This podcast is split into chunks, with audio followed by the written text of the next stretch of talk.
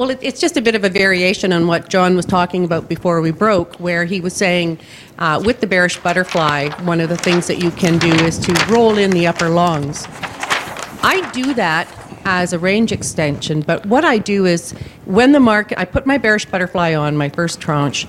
When the market pulls back a little bit, I roll my upper longs down, and then I wait as, and hopefully the market then will move back up. As the market moves back up, when it gets to the next add point, I add my next tranche, but at the same time, I roll back up the upper longs of the lower fly.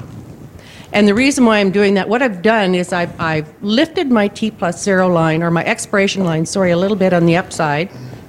but I've also, by rolling the upper longs of the lower fly back up, I'm protecting the downside.